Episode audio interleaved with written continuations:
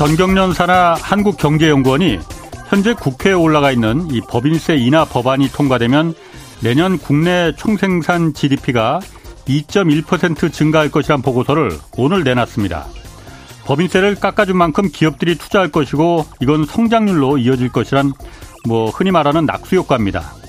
또 지난주 국정감사에서 추경호 경제부총리는 이 법인세 인하가 부자 감세가 아니다라는 근거로 KDI 한국개발연구원 발표 자료를 발표 자료를 인용하기도 했는데 이 KDI는 어, 법인세를 깎아주면 기업의 이익이 늘어나고 이는 주가 상승과 배당으로 이어지게 된다.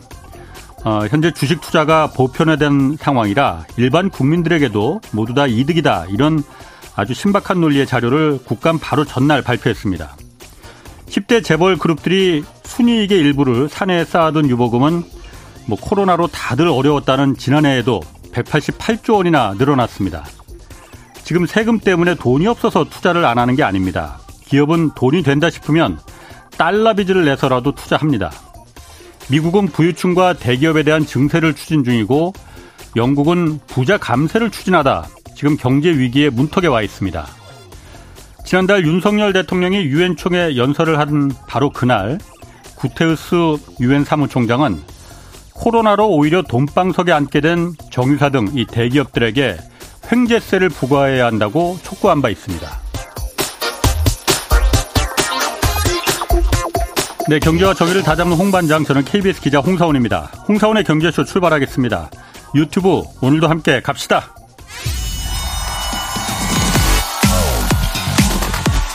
대한민국 경제 오디션 메가 경제스타 K 여러분 경제가 어려워서 힘드시죠? 그래서 준비했습니다.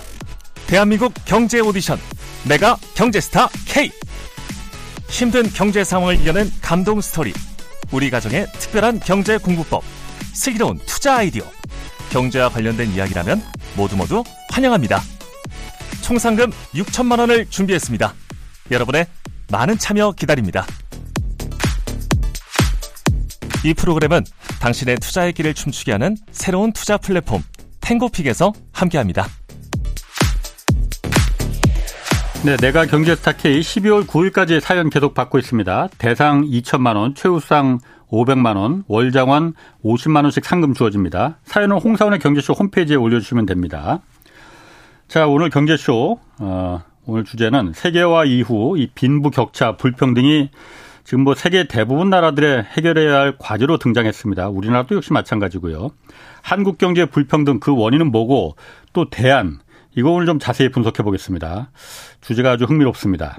자, 최병천 신성장 경제연구소 소장 나오셨습니다. 안녕하세요. 예, 안녕하세요. 처음 뵙겠습니다. 예, 처음 뵙겠습니다. 자, 최 소장님은 제가 프로필을 잠깐 보니까 전임 문재인 정부에서 소득주도 성장 특위에서 활동하셨어요. 예, 맞습니다. 서울시장 정책보좌관도 하셨고 최근에 어쨌든 화제가 된게 어, 아는 분들은 아시겠지만 좋은 불평등이라는 책을 내줬더라고요. 예, 맞습니다. 좋은 불평등. 책 제목을 잘못 내신 거 아니에요? 불평등이 어떻게 좋을 수가 있어요? 책 제목이 잘못 낸 걸로 생각할 수 있는데요. 예. 실제로는 내용을 다 읽어보시면 예. 좋은 불평등이라는 말에 수긍을 하게 될 것입니다. 되게 그냥 간략하게 네. 왜 좋은 불평등인 건지 한번 좀 설명해 주시죠. 불평등은 좋은 원인으로 증가할 수도 있고 아. 예. 나쁜 원인으로 증가할 수도 있거든요. 불평등은 이제 격차 그 자체가 불평등인데요. 예. 특히 경제학에서는 예. 소득과 고용이 증가하는 불평등. 예. 그거는 좋은 불평등으로 표현할 수 있고 소득과 고용이 증가하는 불평등. 아, 그리고 예. 이제 소득과 고용이 증가 하는 뭐 어떤 감소하는 불평등. 그러니까 격차는 이때 그렇죠. 아, 격차는 이때 소득과 고용이 같이 증가하는 건 그 불평등은 그래도 좋은 그렇죠. 좋다기보다는 덜 나쁜 불평등이다 이렇게 표현할 수 있는 거예요. 어 근데 이제 좋은 거예요, 그거? 그게 실제로 한국 경제에서는 예. 그렇게 작동하는 경우가 매우 많더라. 예. 아. 그 어떤 가치관이라기보다 예. 실제 데이터가 그렇더라 라는 어. 측면으로 볼 수 있습니다. 그럼 진짜 나쁜 불평등은 어떤 불평, 어떤 경우예요? 나쁜 불평등은 하층이 추락하는 불평등. 하층 불평등은 추락하는. 예. 하층 소득 대비 상층 소득의 격차가 불평등인데요. 예. 그러면 상층, 중층, 하층이 어떻게 움직이는지를 실은 세분화해서 볼 필요가 있습니다. 예. 보통 우리가 아. 격차 그 자체만 얘기하는데 음. 그러면 하층이 추락하는 불평등은 나쁜 불평등이죠. 당연하죠. 네. 어, 아. 근데 상층이 더 잘 돼서 발생하는 불평등이 있다는 거죠. 상승이 더 잘 돼서 네. 그 낙수 효과 아니에요. 낙수 효과죠. 어, 조금 전에 오프닝에서 제가 그거 안 좋다고 말했는데. 어, 저도 그거를 이제 낙수 효과가 네. 뭐 여러 가지 이제 주어 목적어를 좀 분명히 할 필요가 있는데 아니 뭐 생각의 다양성은 여러 가지 우리 사회를 건강하게 만드는 거니까. 네네. 예, 말씀해 보십시오. 낙수 효과가 이제 주어 목적어를 좀 분명히 네. 할수 있는데 예. 어, 수출 제조업 대기업이 수출이 잘 되면 예. 그게 경제에 좋은 거냐 서민들에게 좋은 거냐라는 음, 예. 질문을 이제 던질 필요가 있는데 예. 완전히 무관하다. 예. 그럼 낙수 효과가 없는 거고 예. 상층 소득이 수출로 100 정도를 버는데 예. 중하층이 똑같은 100은 아니라 하더라도 예. 90, 80, 70, 60, 50 언저리가 올라간다. 예. 그러면 그건 낙수 효과가 있는 걸로 볼 수 있는 거죠. 실제로는 예. 있다. 음, 음. 라고 볼수 있습니다. 네. 그럼 한국은 지금 한국은 어 불평등하다고는 하잖아요, 지금. 네. 불평등이 없다고 말하면은 그건 좀 잘못된 걸 같고. 네. 어떤 불평등입니까? 그러면 나 좋은 불평등입니까? 나쁜 불평등입니까? 덜 나쁜 불평등입니까? 상중하를 좀 구분해서 볼 필요가 있다는 얘기를 먼저 드리고 싶은데요. 예. 대체로 한국 경제 불 30년사를 좀 보면 예.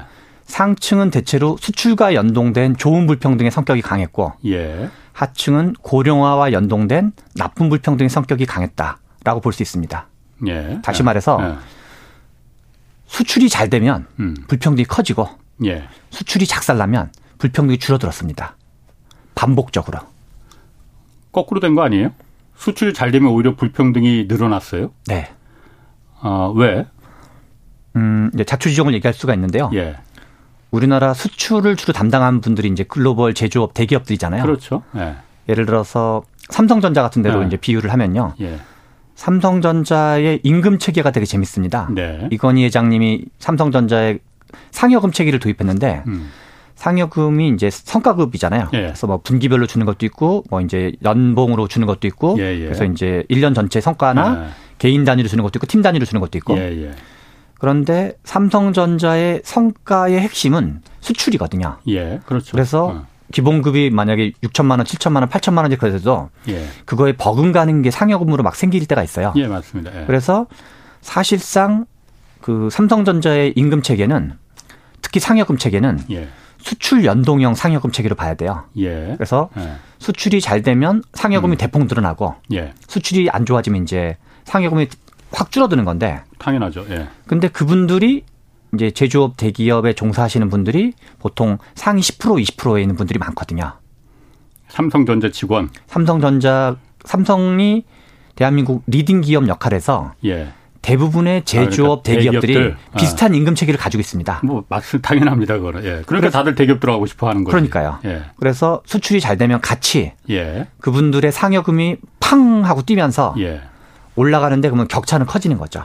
그 하위 계층하고 그 대기업에 들어가지 못한 계층하고 뭐 나머지 전부랑. 아, 아 예. 근데 어 그래서 그분들이 그러면 소득이 올라가면 예. 우리나라에 뭐 GDP도 올라가고 이제 뭐 소득세도 좀 더 많이 받치고 등등인데 예. 어 상층 소득이 위로 올라가기 때문에 불평등 자체는 더 커진다는 거죠. 어, 수출이 잘 되면. 어, 야, 그런 면에서 예. 그렇죠. 예. 근데 예를 들어서 2018년과 19년도가 되게 재밌는데요. 예. 18년도가 약간 반도체 슈퍼사이클이었었어요. 예. 그러면 삼성전자 같은 데가 상여금이 쭉 올라가요. 예. 그래서 상층이 더 위로 올라가는 거죠. 예. 근데 2019년도는 반도체 경기가 좀 안 좋았어요. 예. 그래서 좀 이렇게 하락했어요. 예. 그래서 불평등이 줄어들었어요. 아, 그래서 수출이 안 돼야지 불평등이 줄어든다. 그렇죠. 그래서 예. 반도체 슈퍼사이클이 뭐 역대 최고다. 그런 또 역대 최고에 준할 정도로 뭔가 잘 되고 있다. 예. 그러면 그 뉴스를 접하시는 분들은 물론 이제 상층 하층의 격차에 따라 좀 다르지만 불평등이 확대될 개연성이 높다라고 짐작해도 크게 틀리지 않다라고 볼 수 있습니다. 그런데 그 부분은 너무 그러니까 우리 어쨌든 소득이라는 게 우리 사회 불평등은 사실 이 노동 소득에 의한 격차보다도 자산을 얼마나 갖고 있느냐, 이 사람이 금수저로 태어났느냐, 흙수저로 태어났느냐, 부모가 돈이 많았느냐, 적었느냐, 이 자산 소득에 의한 불평등이 훨씬 더 격차가 크고 그게 더 파괴적인 격, 불평등을 의미하는 거잖아요. 지금 말씀하시는 거는 순전히 노동에 의한 소득, 어, 월급, 월급이 얼마나 많냐 적으냐 이거로만 따지는 거 아니에요? 그거로만 따져서 이게 불평등을 말하는 건 좀 안 맞는 거 아닌가요? 그 말씀은 일리 있는 말씀이고요. 예, 불평등을 크게 이제 소득과 관련된 불평등, 예, 자산과 관련된 불평등. 그렇죠. 그래서 이제 소득과 관련된 불평등은 임금 불평등이 있고 예, 가구 소득 불평등이 있고 예, 자산과 관련된 불평등 하나는 자산 격차 그 자체. 예. 그건 이제 자산 불평등이 되고 방금 이제 진행자님께서 말씀하신 건 자산 소득 불평등. 예. 근데 자산 소득 불평등은 자산으로 발생하는 소시, 소득. 그러니까 돈이 돈을 버는. 그거는 실제로는 상위 1% 2% 언저리에서만 좀 비중이 있게 나타나고 예. 그러니까 마치 음. 고가 미술품은 부자들만 가지고 있다는 얘기랑 거의 약간 비슷한 얘기에 해당하는데요. 그는 그냥 어쩔 수 없으니 그냥 차치하자 이거죠, 그러니까. 그러니까 이제 아. 인구의 좀 극소수고 예. 예컨대 뭐, 뭐, 예컨대 100억 이상 가진 사람이 뭐 다이아몬드를 가지고 있다랑 비슷한 얘기가 되는 거죠. 알겠습니다. 근데 아. 자산 불평등 자체는 이제 예. 말씀하시는 대로 예. 충분히 되게 중요한 주제인 건 맞는데 예. 좀 이제 데이터가 많지 않은 것도 있고 예. 요 책에서는 이제 말씀하신 대로 음. 요 책에 좀 불평등 일반을 좀 다 다룰 수 없는 거는 예. 요 책에서 이제 비어 있는 부분이라 볼 수 있는 게 아. 자산 불평등 부분 일단은 안 다루고 있습니다. 아, 그 부분은 뭐 좀 일단 우리 사회가 어찌하기에는 너무 좀 그 해볼 수가 없는 영역이니 그렇기도 하고 노동에 대한 소득 이 네네. 불평등을 좀 어떻게 네. 해보자는 크게 두 가지를. 다뤘습니다. 하나는 임금 불평등, 네. 가구 소득 불평등. 음 자산 불평등을 다루려면 또 이제 예. 한 그 자체가 또 덩어리가 큰 이슈여 가지고요. 그렇군요. 네. 그러면은 그 한국 사회 우리 그 경제 불평등 원인에 대해서 보면 다섯 가지 잘못된 통념을 네. 있다라고 그 정리하셨어요. 네. 다섯 가지 잘못된 통념? 네. 그 뭔가요? 저희가 97년도 아, 외환위기 경험이 워낙 강력한 경험이어서 예. 이제 그 시대를 살았던 분들은 다 이제 거의 충격적인 경험이었기 때문에 다 알 텐데요. 그렇죠. 한국 사회가 그 시기 이전과 이후로 나뉘니까. 맞습니다. 예. 그래서 불평등에 관해서 우리가 알고 있는 어떤 다섯 가지 상식 또는 다섯 가지 통념이 있는데 예. 첫 번째는 불평등은 97년 외환위기 이후부터 시작되었다. 예. 시점에 관한 문제고요. 예. 맞습니다. 네. 예. 두 번째는 불평등은 주로 3대 적폐 때문에 생겼는데 적폐란 무엇인가? 재벌, 신자유주의, 비정규직 때문에 불- 불평등이 확대되었다. 라는 주장이 이제 불평등의 원인으로 주장하는 게 있고요. 예. 아.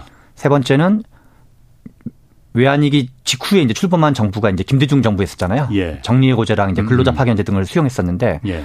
김대중 노무현의 민주정부 10년, 예. 이명박 박근혜 정부의 보수 정부 10년, 예. 요네 개 정권이 잘못해서 불평등이 증가되었다라는 정치권 책임론. 예. 그다음에 네 번째는 불평등과 경제 성장의 관계에서 불평등은 경제 성장에 해롭다. 그렇기 때문에 불평등을 줄이는 것 그 자체가 경제 성장에 도움이 된다. 요런 게 이제 불평등과 음. 경제 성장의 관계가 네 번째이고요. 그게 잘못됐다는 거죠. 그러니까 지금 네 개가. 다. 아, 다섯 번째는 주로 이제 국내적 원인으로 발생한다. 예. 앞에 얘기랑도 연결되는 얘기인데요. 예. 그래서 뭐 시점, 책, 아. 원인, 책임, 불평등과 경제 성장 관계, 이제 어떤 분석의 단위, 네. 요 다섯 가지 모두가 이제 다섯 가지가 우리가 알고 있는 외환위기 이후 주로 25년 동안 알던 통념인데요. 예. 모두 사실이 아니더라. 어. 라는 게 이제 핵심, 이 책의 핵심 내용이기도 합니다. 아니 한국 사회 특히 경제적으로 불평등이 그 모멘텀이 됐던 게 그 분기점이 됐던 게 97년 IMF 이후에 아 나라가 다 절단 났으니 일단 기업을 살려서 외화를 벌여야 된다. 그러니 개인들은 좀 국민들이 좀 희생을 하더라도 네. 기업을 우선 살리자 해서 우리 사회가 일종의 합의를 한 거 아닙니까? 네. 그냥 그 기업의 이윤을 자본의 이익을 극대화시키기 위해서 비정규직도 허용했고 파견직 네. 그때부터 아주 못된 그 이런 직업군들이 그 직종이 생겨난 거잖아요. 네, 그때부터 정규직과 비정규직 그리고 원청과 하청의 격차, 중소기업과 대기업의 임금 격차 이런 부분들이 그때를 기준으로 해서 확 늘어난 거 아니에요? 그 그렇게 알고 있는데 97년이 불평등에 영향을 미친 것 자체는 사실인데요. 예. 97년 외환위기 이후에. 예. 그런데 우리나라에서 불평등 지표가 이제 몇 가지가 있는데 예. 고용노동부가 네. 1980년부터 지금까지 예. 같은 방법론으로 만들고 있는 데이터가 있어요. 예. 그래서 어떻게 보면 장기 시계열로 보면 가장 안정적인 걸로 볼 수 있는 데이터 중에 하나인데요. 예. 재밌는 거는 1980년부터 1994년까지는 예. 불평등이 계속 줄어들어요. 예. 그런데 증가하는 시점이 예. 외환위기 이전이었던 예. 1994년부터 불평등이 증가하기 시작을 해요. 94년부터 말씀하신 대로 어. 97년 외환위기도 이러저러한 이제 불평등 영향을 미친 것 자체는 사실인데 예.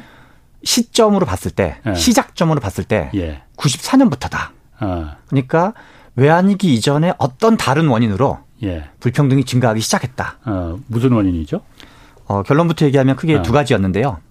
하나는 87년도에 어 하나는 이제 6월 항쟁을 통해서 대통령 직선제를 쟁취하고 예. 그게 이제 87년도 6월에 있었던 일이고 예. 7월 달, 8월 달, 9월 달에 어 이제 민주노조 설립운동, 노동조합 설립운동이 광범위하게 벌어져요. 예. 저기 이제 울산에서부터 시작해서 어, 어. 경부고속도로를 타고 이제 역으로 쫙 올라오는데요. 예. 어. 그거를 이제 사회학자분들은 7, 8, 9 노동자 대투쟁이라고 표현하는데 네.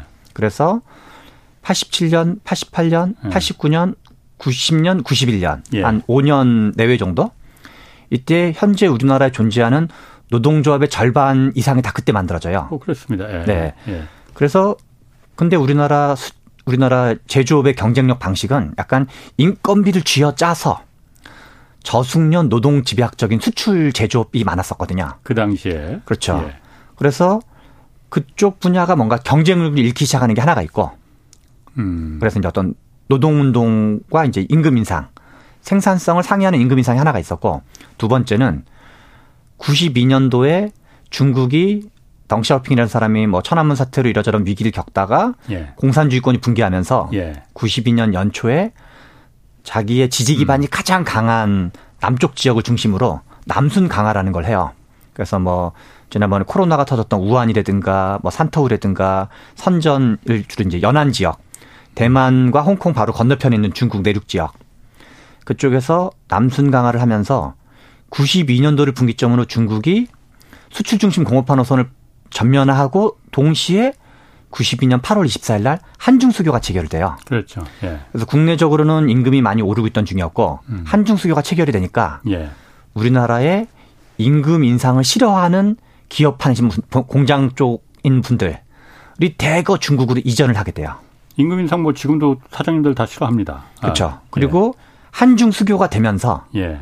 어 이제 제가 책에서는 자본가 계급이 중국 공산주의로 피난을 갔다. 예. 저임금을 찾아서라고 이제 표현을 했었는데요. 그래서 그게 이제 해외 직접 투자 FDI라고 보통 그러죠. 예. 예. FDI가 92년을 분기점으로 팡 하고 증가가 돼요.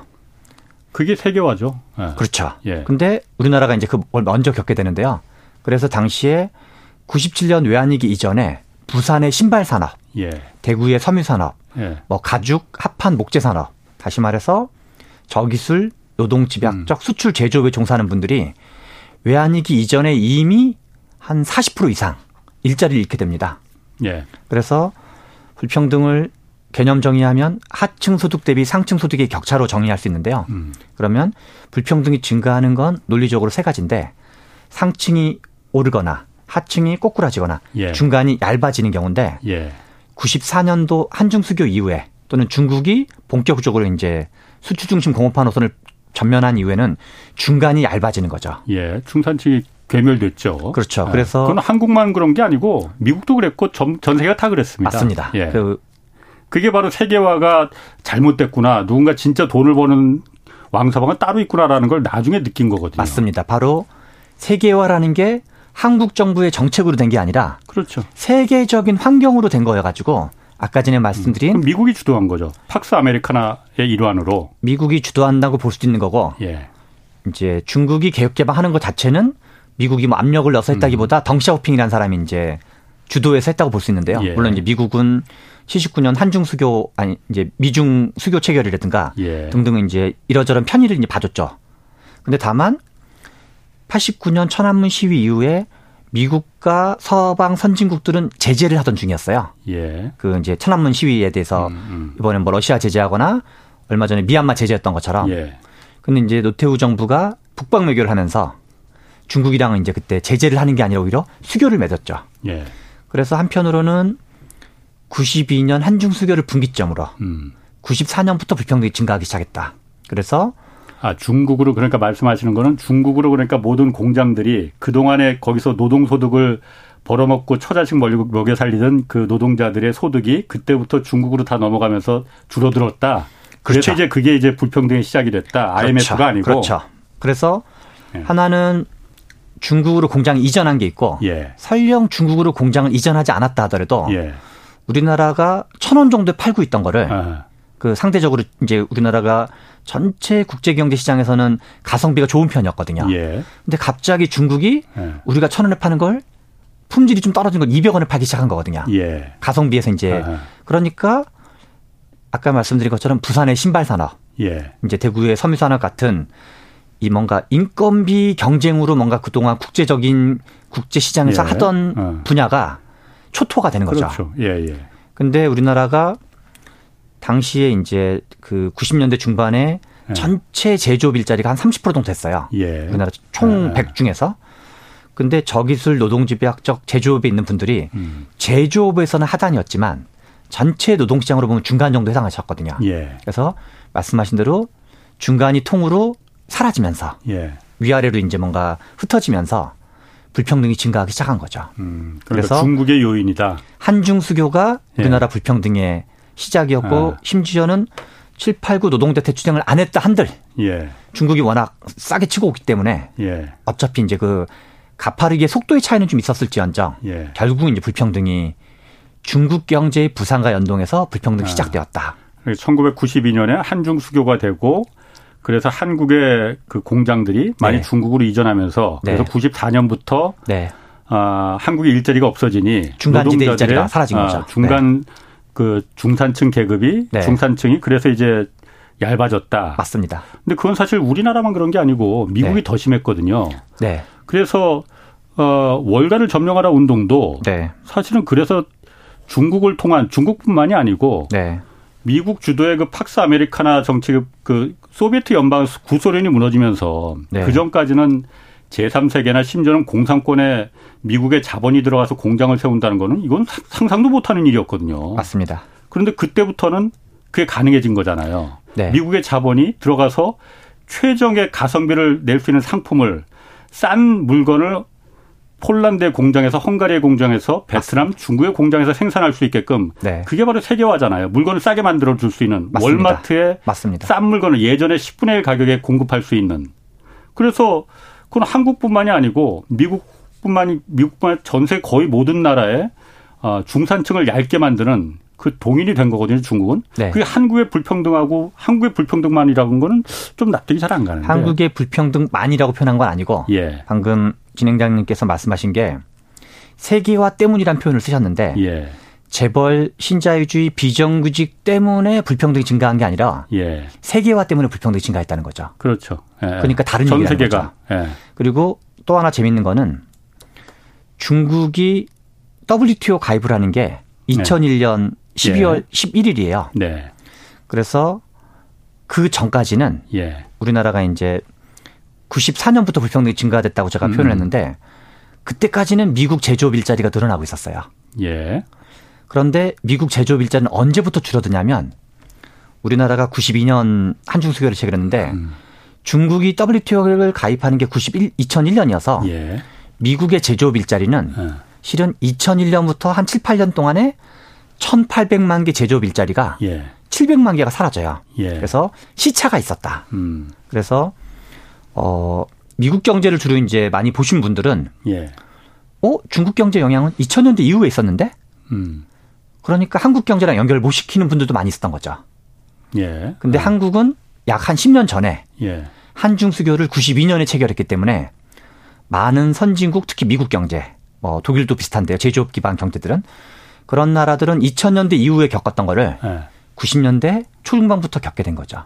근데 그거는 그냥 제가 이제 얕은 지식으로 봤을 때는 네. 미국의 제조업과 한국의 제조업은 그 당시에는 같지 않았어요, 종류가. 물론이죠. 한국의 제조업은 말씀하신 대로 신발, 옷까지 지금의 과거 얼마 전에 중국이 생산했던 그런 산업이었었고 미국의 제조업은 그런 건 아니었거든요. 그렇기 네. 때문에 그 당시에 그런 산업이 미국의 공장들이 중국에 들어가는 거는 한참 더 시차를 두고 갈 수밖에 없었던 거 아닌가요? 아니죠. 그 저희가 이제 기술 수준을 편의상 네 예. 개로 나눠서 예. 저기술, 중기술, 고기술, 첨단 기술로 음. 이렇게 4등급으로 나눈다고 치면요. 실제로 이제 경제 발전 과정은 기술의 상향 이동과도 연결된다는 걸 잘 아실 텐데 음. 90년대는 이제 신발이나 섬유처럼 이런 이제 노동 집약적인 데를 주로 했었고 예. 그리고 이제 중국이 2000년대 이후로는 PC 조립 같은 게 대표적인 건데 예. 어 중기술 영역을 이제 많이 했죠. 음. 근데 그리고 90년대는 주로 이제 어떤 그 저렴한 인건비였다라면 예. 중국이 WTO 가입을 한 이후에 음. 계속 이제 중국이 90년대 이후부터 경제 성장률 10%를 상회했기 때문에 예. 미국의 자본이 장기적으로 내다보면서 음. 미국이나 독일 같은 데가 예. 시장 개척 관점에서 음. 시장 개척 관점에서 이제 공장을 많이 이전했죠. 그렇군요. 네. 그러면은 그 중국 때문에 뭐 한국도 그렇고 전 세계가 불평등이 심화가 됐다라는 부분 제가 그100% 공감하거든요. 네네. 그럼 지금 어쨌든 그 세계화가 네. 그 깨지는 시점이잖아요. 네. 뭐 여러 가지가 있지만은 지금 뭐 러시아 전쟁이 그 결정적인 역할을 했고 그 세계화는 이제 무덤 속으로 들어간다고 하잖아요. 네. 그러면은 앞으로는 세계가 더 그 한국 경제도 그렇고 네. 불평등한 사회에서 평등한 사회로 이제 가게 되는 겁니까 그러면은? 재밌는 질문인데요. 어. 제가 책에서 한국 경제 불평등의 30년, 40년의 시기열을 보여주면서 예. 고용노동부 데이터인데요. 예. 재밌는 건 방금 진행자님께서 말씀하신 것처럼 예. 2015년을 최정점으로 예. 최근까지 불평등이 임금 불평등 기준으로 줄어들고 있어요. 음. 그리고 임금 불평등은 전체 가구 소득의 약 70% 가까이 차지하거든요. 임금 예. 소득이. 예. 그래서 이제 그게 가장 큰 요인으로 볼 수 있는데 원래도. 예. 그럼 2015년부터 최근까지 불평등이 왜 줄어드냐라는 거에는 방금 말씀하신 대로 중국 경제 영향이 있는데 예. 시진핑이 2012년 13년에 이제 주석직을 하고 뭐 음. 당군 정을 다 받게 되면서 예. 그리고 이제 2008년부터 8년, 9년, 10년, 11년, 12년에 음. 미국의 금융위기와 유럽의 재정위기를 다 지켜본 다음에 예. 중국 공산당에서 2014년도에 신창타이라는 걸 발표를 해요. 영어로 new normal. 음. 그리고 이제 한자로는 신상태. 예. 그리고 발음으로 치면 이제 신창타이인데요. 음. 중국판 new normal 정책인 거죠. 음. 근데 그 중에 여러 가지가 있는데 그 중에 산업 구조를 고도화하고 예. 그다음에 뭐 제조 2025도 그때 나오고 그렇죠. 일대일로도 그때 예. 나오고 동시에 이제 중간재를 국산화하는 걸 하게 돼요. 예. 그리고 이제 무역 의존도를 줄이고 예. 중국이 중간재를 국산화했더니 예. 우리나라 수출이 어. 대중 수출이 급감을 하게 돼요. 충돌을 했죠. 그래서 그렇죠. 그래서 대중 수출이 급감을 하면서 중국의 중간재 국산화를 하니까 대중 수출이 급감을 하면서 부산, 울산, 경남 지역의 제조업이 어려움을 겪게 되고 아하, 우리나라 예, 예. 왜냐하면 중국에 수출하던 걸 못하게 되니까 예. 그리고 동시에 부산, 울산, 경남 지역에 질 좋은 청년 일자리도 많이 사라지게 돼요. 예. 그래서 그때부터 수도권으로 올라오는 친구들도 더 많아져요. 예. 동시에 불평등이 예. 최근까지 줄어들고 있어요. 우리나라 불평등에. 더 늘어나는 거지 어떻게 줄어드는 거예요? 그러니까 수출이 안 돼서 그 상층이었거든요. 수출 쪽에 계신 분들이 네. 소득의 상층에 해당하거든요. 아 그쪽 공장에서 일하던 분들이 제조업, 아. 대기업 아. 분들이 예. 우리나라에 중간재를 생산하던 그 근로자들이 그렇죠. 상층이었는데 일자리를 잃어, 잃게 됐다. 수출 수출량이 줄어 줄어드니까 그러니까 상층이 줄어들어서 불평등이 상층 줄어들었다? 소득이 줄어들어서 아, 하층 아예 말씀하시죠. 예. 그래서 아. 이제 하층, 중층, 사층이 음. 상층이 있으면 주로 이제 우리나라의 상층 쪽 분들이 아. 전체 수출의 거의 한 80% 이상은 대기업 쪽 분들이거든요. 예, 예. 우리나라에서. 예. 이분들이 중국에 수출을 하면서 그동안 많이 이제 어떤 아. 소득을 많이 늘렸는데 예.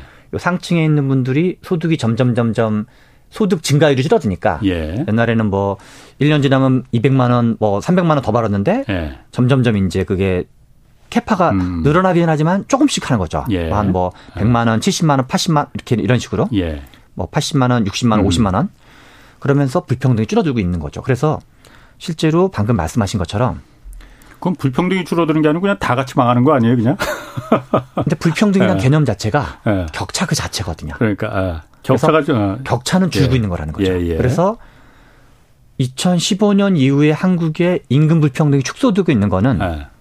나쁜 평등의 양상을 보이고 있는 거죠. 나쁜 평등. 네. 아. 실제로. 예. 그래서 한국은 90년대 이후에는 중국이 경제 성장률이 2001년 세계 무역기구 WTO 예. 가입한 이후에 음. 중국이 한 10년 동안 연평균 경제 성장률이 약 12%. 예. 그리고 중국의 수출 증가율이 연평균 25%. 중국에 대한 한국의 수출 증가율이 연평균 30%였어요. 예. 어마어마한 거죠. 예.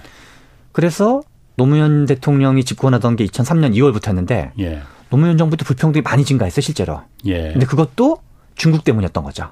예. 대중 수출이 급증하면서 예. 노무현 대통령이 뭔가 정책을 잘못해서라기보다 예. 기초 노령연금도 하고 뭐 이것저것 했지만 상층이 수출이 대박을 치면서 쭉쭉쭉쭉 위로 올라가서 예. 격차 그 자체는 더 커졌다는 거죠. 불평등이 커졌다. 대신 그 반대급부로 예. 우리나라가 일본 경제를 따라잡게 된 거죠. 예. 일본은 좀 정체돼 있고 예. 우리나라는 소득이 상대적으로 성장도 높았기 때문에 예. 그런 식으로 90년대 이후의 양상을 돌이켜 보면 예. 약한 30년 약간 안 되는 기간 동안 한국 경제는 상층이 수출을 대박쳐서 불평등이 증가했던 좋은 불평등의 성격이 강했고 상층의 경우에는 그리고 2015년 이후에는 나쁜 평등의 양상을 보이고 있다. 음. 그래서 좋은 불평등의 시대가 가고 예. 나쁜 평등의 시대가 다가오고 있다라고 표현할 수 있다라고 생각을 합니다.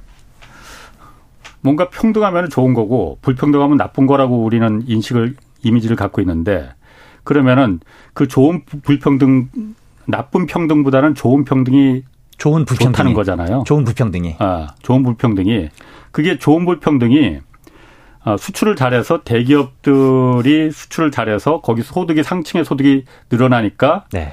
그로 인해서 하층도 같이 이제 그 끌고 올라가더라. 네. 그래서 이제 그런데 다만 그 격차는 더 커질 수밖에 없다.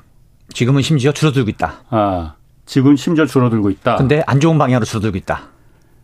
그런데 사실 그렇게 보면은 아, 과거 예전에는 그러니까 1900 뭐 미국 도 그렇고 1950년대 60년대 그때만 해도 기업이 잘 되고 그러면은 노동자들의 소득도 같이 비례해서 올라갔었잖아요. 맞습니다. 근데 그 어느 순간부터는 임금이 정체가 됐잖아요. 기업의 자본의 이득은 계속 증가하는데 노동자들의 소득은 정체되는 시기가 계속 있었다면 그래서 임금 없는 성장이라고도 말을 하잖아요. 네, 맞습니다. 그럼 그게 그러면은 좋은 불평등이라는 거예요? 그런 상태가 바람직하다는 건가요? 같이 끌고 올라가야 되는 거 아니에요?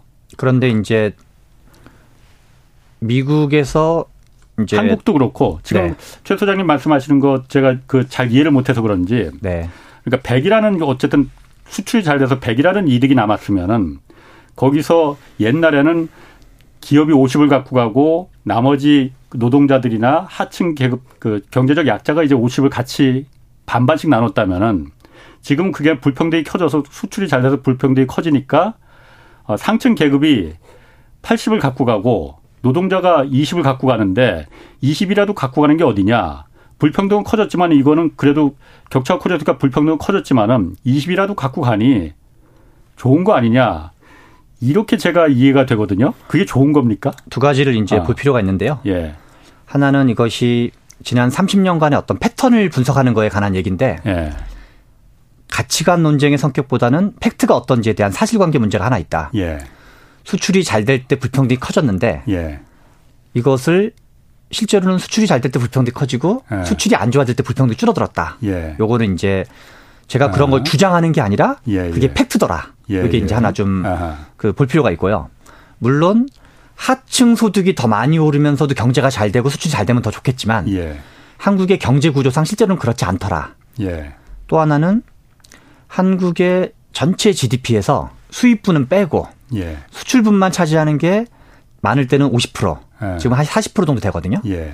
그러면 우리나라가 1년 GDP가 한 2천조 원 가까이 되는데 음. 2천조 원에서 약 한 800조 원 가까이는 이제 수출과 연동된 거죠. 그래서 예. 수출의 성과가 연동되는지에 따라서 특히 이제 상층, 음. 상층에서 800조 원이 만들어졌다가 안 만들어졌다 하면서 그게 이제 뭔가 내수에 영향을 미치고 있는 거죠. 음. 한국의 실제 구조는 한국의 수출 중심, 대기업 중심 뭐 등등이 음. 이제 뭐 그 공도 있고 가도 있겠지만 어 미우나 고우나 한국 경제 구조가 실제로는 대외 의존형 구조가 많이 있으면서 예. 수출과 대기업의 예. 비중이 크면서 한국 경제 중추를 형성하고 있는 것이니까 예. 실은 불평등도 그가 유사하게 예.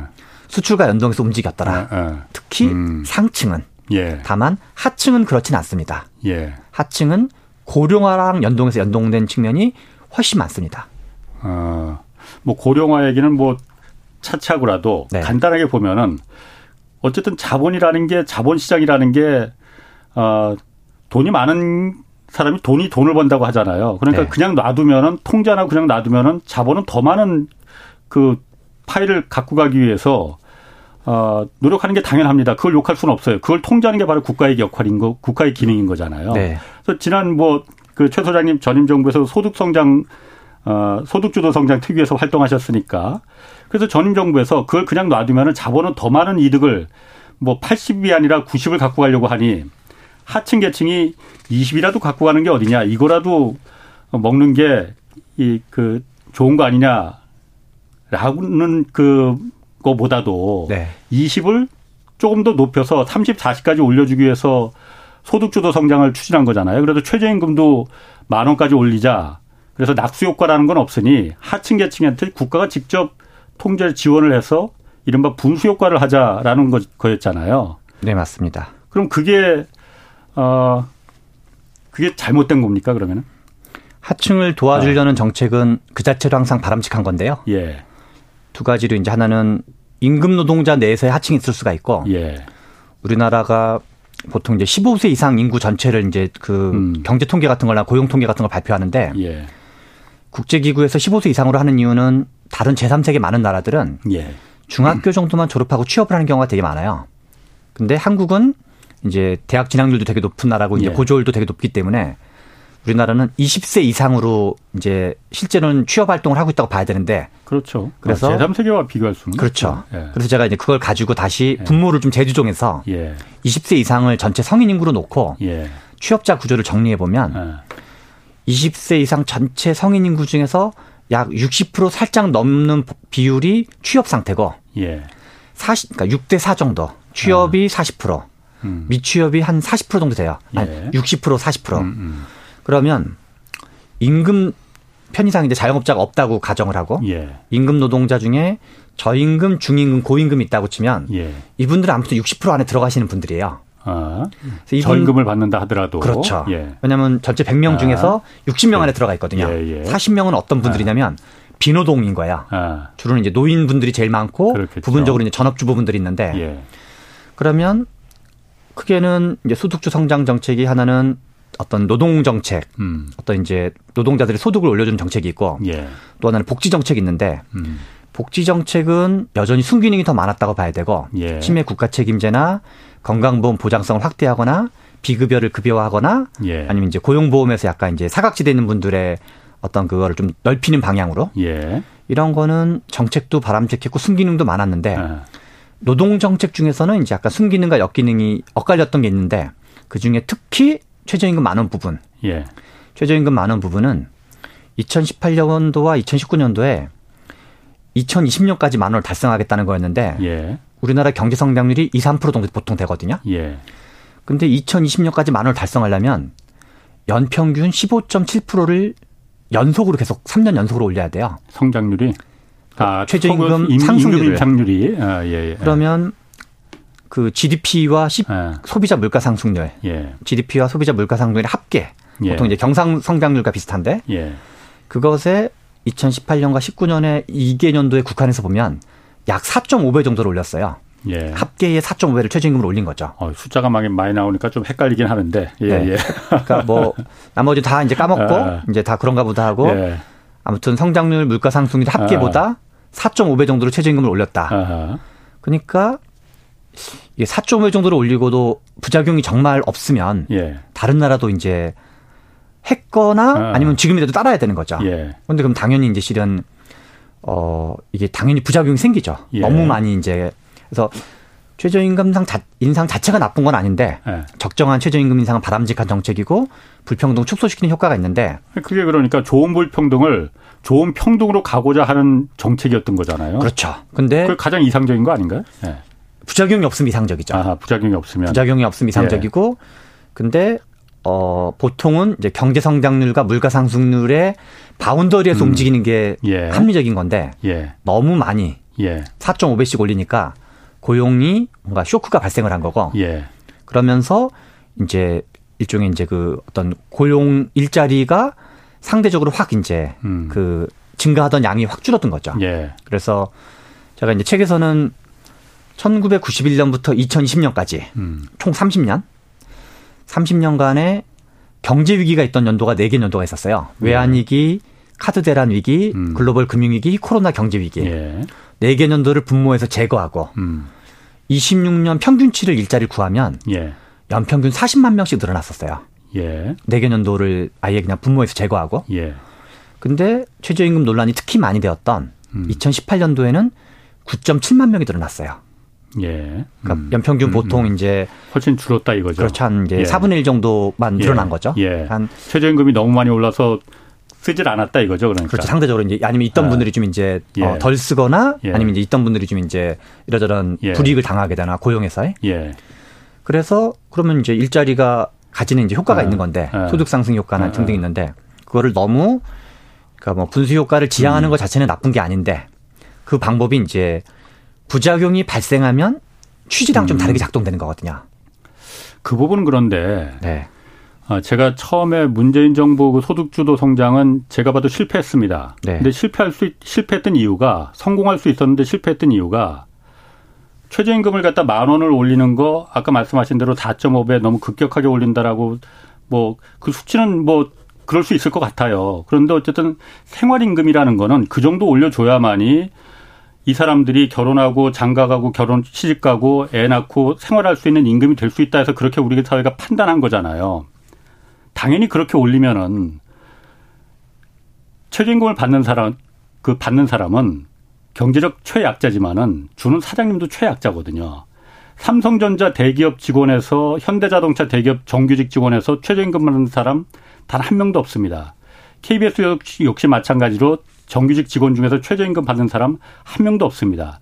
최저임금은 현대자동차, 삼성전자의 2차, 3차, 4차 하청업체 직원들이거든요. 그 하- 하청업체 사장님들 역시 마찬가지로 최약자입니다. 최저임금을 올려줄 때 그 하청업체 사장님들 또 편의점 사장님들 치킨집 사장님들이 줄 수 있는 여력을 같이 저는 만들어주는 정책을 문재인 정부에서 펼 줄 알았거든요. 그거는 뒷짐지고 눈 감고 있더라고요. 그러니 당연히 반발이 나올 수밖에 없죠. 대기 하청업체들이 대기업들한테 납품할 때 납품 단가를 정당하게 받아서 지금도 납품 단가 연동제 계속 문제가 나오잖아요. 30년째 제가 입사 KBS 기자로 입사한 30년째 이 뉴스가 나오고 있습니다. 최저 이득을 보장을 받지 못하니까는 임금을 최저임금보다 더 주고 싶어도 올려주고 싶어도 자기 직원들 못 올려주는 거잖아요. 치킨집 사장님들이 알바생들 임금 최저임금이 몇백 원 올라가는 거 그거 때문에 망하겠습니까? 문을 닫겠습니까? 그거 아니잖아요. 정말 말도 안 되는 임대료와 착취적인 프랜차이즈 계약 또 뭐 카드 수수료 뭐 이런 그런 것 때문에 정말 망하는 거지. 그런 걸 저는 국가가 당연히 어, 최저임금 올려준다니까 그런 것도 같이 손 보겠구나. 당연히 그렇게 생각했거든요. 이 부분은 정말 뒷짐지고 눈 감고 있더라고요, 정부가. 그러니까 실패했다고 저는 보거든요. 그게 이제 한꺼번에 여러 가지 얘기를 동시다발로 따다다닥 해주셨는데요. 그래서 이제 뭐 얘기가 예. 여러 가지가 있을 수 있는데 예. 우리나라가 OECD 국가와 비교할 때 OECD 국가가 보통 이제 한 37개 국가 정도 되는데 그리고 3분의 2가 유럽연합 국가들인데 예. 그 나라와 비교할 때도 유독 음. 저임금 노동자 비율과 예. 저부가 가치 서비스업 비중이 엄청 많아요. 아. 다시 말해서 말씀하신 여러 가지 뭐 불공정 문제나 이런 문제도 있겠지만 우리나라의 하층 저소득 노동자가 많은 가장 주요한 이유는 예. 저부가 가치 서비스업이 많기 때문에 그래요. 어, 그러니까 임금 깎아서 이문을 남기는. 그렇기도 하고 아, 어 저부가 가치의 대표적인 데가 음식 숙박 도소매업, 예, 예. 농림어업, 음, 그다음에 이제 파출부를 비롯한 이제 기타 개인 서비스업 예. 여기가 전체 취업자가 한 37% 정도 되거든요. 네. 네. 그럼 그게 전체 성인 인구로 치면 천만 명 정도 돼요. 예. 그리고 이분들의 공통점 뭐냐면 소규모 사업장들이에요. 한 음. 5인에서 10인 사업장. 예. 그러면 실제로는 말씀하신 대로 삼성전자나 현대차나 등등 대기업에서 비정규직을 쓰더라도 예. 연봉이 4천, 5천, 6천 정도 되거든요. 예. 근데 요 영세한 식당 아주머니 같은 분들 예.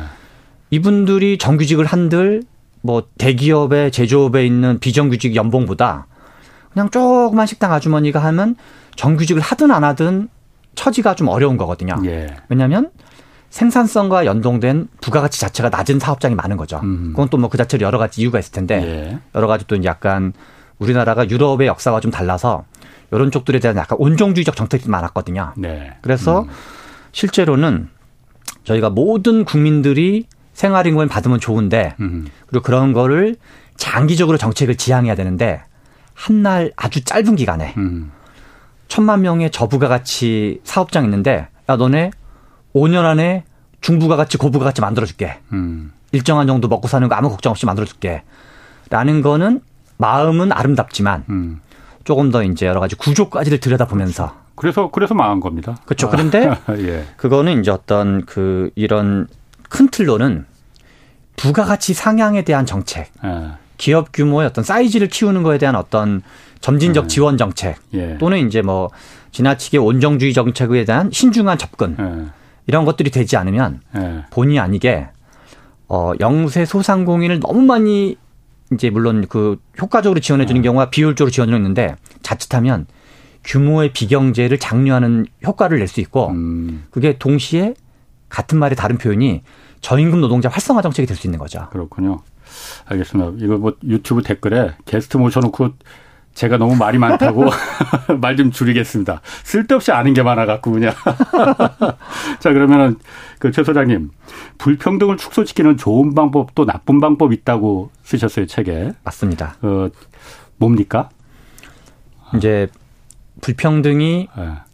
그냥 상층과 하층이 있다고 쳤을 경우 예. 화살표가 위로 올라가는 거. 상층이 화살표가 위로 올라가는 거. 예. 이건 불평등 확대가 좋은 경우. 음. 대표적인 건 뭐냐? 대기업의 수출 증대. 예. 예. 그리고 불평등 축소가 좋은 경우. 음. 하층에 있는 분들이 화살표가 위로 올라가는 경우. 그게 가장 이상적이죠. 그렇죠. 예. 근데 그거는 대부분 예. 어르신들과 관련된 게 많아요. 아. 그래서 김대중 정부가 예. 국민기초생활보장법을 도입하거나 예. 어, 옛날에 노무현 대통령 시절에 박근혜 당대표가 제안하고 유시민 복지부 장관과 노무현 대통령 수용해서 했던 게 기초 노령연금 9만 원. 아. 그리고 박근혜 씨가 대통령이 된 다음에는 예. 기초 연금으로 20만 원을 상향했고 음. 그리고 문재인 대통령을 30만 원으로 올렸어요. 예. 그거는 이제 하층에 있는 분들 소득이 올라갔기 때문에 예. 그거는 이제 좋은 평등인 거죠. 예. 하층이 화살표 짝대기가 위로 올라가니까 예. 뭐 그런 거랑 그다음에 경제 성장률과 물가 상승률과 비슷한 수준으로 최저임금을 올리는 거. 아하. 그것도 이제 그 좋은 평등으로 볼 수 있고 예. 화살표가 위로 올라가니까 아, 그다음에 이제 화살표가 밑으로 떨어지는 거. 예. 하층이 화살표가 밑으로 떨어지는 건 좀 나쁜 불평등이고. 예, 예. 그리고 이제 상층이 밑으로 꼬꾸라지는 거. 예. 그게 이제 나쁜 평등인데 아하. 가장 대표적인 거는 수출 제조업 대기업의 수출이 어려워지는 거. 어, 지금 상황이네. 그렇죠. 대중 수출 급감 예. 또는 이제 글로벌 디커플링이 되면서 예. 물론 이제 시장과 지금 글로벌 디커- 디커플링은 대중 디커플링은 실은 한국에 이익이 되는 측면도 있는데요. 예. 수, 이 수출 문제와 좀 별개로. 음. 그래서 이제 이런 경우 또는 어 이제 우리 최고 임금법 같은 걸 도입해서 민간 CEO의 임금을 이렇게 30배로 제한하거나 그러면 아, 살찐 고양이법 뭐 이런 그렇죠. 거. 그런 걸 예. 하면 이제 지금 제가 책에서는 담았는데 삼성전자 임원의 평균 급여가 예. 최저임금의 비율과 배율로 치면 약 290배 정도 돼요. 어, 그 정도 될 겁니다, 아마. 예. 그러면 이제 실은 예. 제가 이제 책에서는 삼성전자 몰락 촉진법 이자 아. 시진핑 미소 촉진법이라고 표현을 했는데요. 예. 취지는 좋은 취지일지 모르지만 예. 한국 경제 구조를 종합적으로 봤을 때 예. 위에를 임금을 그렇게 팍 깎으면 아, 이제 인재 유출 촉진법 비슷하게 될 수 있는 거죠. 예. 그래서 음. 어 상층도 위로 올라가도록 도와주고 음. 다만 하층은 더 위로 올라가도록 도와주자. 예. 이런 식의 접근이 좀 바람직하다라고 볼 수 있는 거죠. 어, 그러니까 그 부분이, 그 부분은 저도 100%그 동의하는데. 네. 자, 그러면은 뭐 시간이 그렇게 많지 않기 때문에 그 윤석열 정부가 그럼 지금 감세를 통한 낙수 효과 그 표방하고 있잖아요. 네. 그럼 이렇게 되면 불평등이 좀 줄어드는 겁니까? 그럼 최 소장님 말씀대로 한다면은? 불평등이라는 게 뭐 여러 가지 수치로 따질 수 있는데요. 보통 이제 임금 불평등 또는 이제 가구소득 불평등을 하는데요. 예. 감세를 하면은 실제로 뭐 어마어마하게 트럼프가 했던 것처럼 절반 가까운 법인세 감사를 하지는 음. 않는 이상 지금 이제 살짝 살짝 뭐 그 하는 거는 예. 실제로는 말씀하신 앞에 정경련과 아. KEIDI 저도 그것도 보긴 했는데 별 효과는 없다고 봐야 된다. 아, 예, 약간 그냥 아. 뭐 본인 지지층한테 어필하는 정도로 봐야 되고 아직 그렇기 때문에. 아, 낙수 효과도 별로 이제 없다고 봐야 된다. 그렇군요. 네. 알겠습니다. 아, 오늘 하여튼 재밌는 얘기 잘 들었습니다. 제가 너무 많이 많아서 미안합니다. 아, 무슨 말씀을 괜찮습니다. 자, 지금까지 최병천 신성장 경제연구소 소장이었습니다. 내일은 오건영 부부장과 함께 그 한국은행 금통위 금리 인상 결과 자세히 좀 분석해 보겠습니다. 지금까지 홍사원의 경제쇼였습니다.